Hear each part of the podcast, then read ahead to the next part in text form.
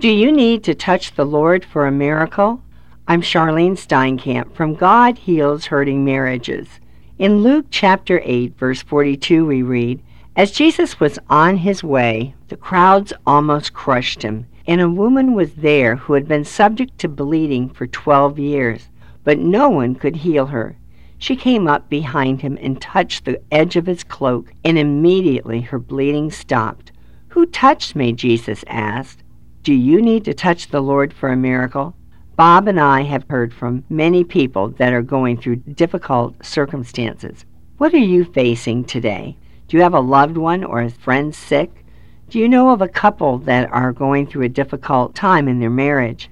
They need to touch their Lord for Him to become their counselor, showing them how to solve each one of their problems. They may have been married for only a few years, Possibly they have a new baby, which changes your life and your marriage completely.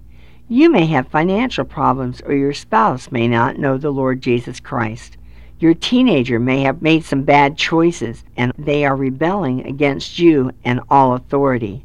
Your problems may be complex, and the only answer is going to be seeking and touching your Lord, asking Him to give you wisdom, knowledge, and understanding regarding your problems. You and I must walk in faith and with boldness that our Lord Jesus Christ can turn all circumstances around to good. Now let's go back to our story in Luke chapter 8, where Jesus said, Who touched me? And when they all denied it, Peter said, Master, the people are crowding and pressing around you. But Jesus said, Someone touched me. I know that power has gone out from me. Then the woman, seeing that she could go unnoticed, came trembling and fell at his feet. In the presence of all the people, she told why she had touched him and how she had been instantly healed. Then he said to her, Daughter, your faith has healed you. Go in peace. This woman, who had been sick for so many years, had been going to doctors and taking so much medicine, but when she heard that Jesus was coming to her town, she had made up her mind to go and see him. But there was such a huge crowd. Can you just see her now? Ever so gently, she kept pushing her way through the crowd so that she could just touch the hem of his garment. She was not going to bother him explaining her problem. She had such faith that he was the answer for her problem. May you believe and have that type of faith today for you and your loved ones' problems. Jesus is the answer and each of us must go and touch him, spending time in listening to his directions and his answers for our life. The Lord told the woman that her faith had healed her.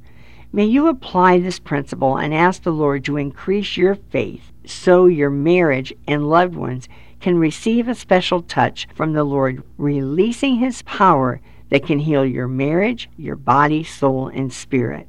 He can heal your heart, your pain, your wounds, and make you whole. Today, surrender your life and all your problems to Him. Allow Him to calm your fears and worries. Trust Him completely. Take the first step of faith and reach out, wanting Him and desiring to follow Him. Believe in His mighty power. He can heal your hurts, your broken, wounded heart, your depression, your sick body, or your broken marriage. Nothing is too hard for your Lord as God heals hurting marriages.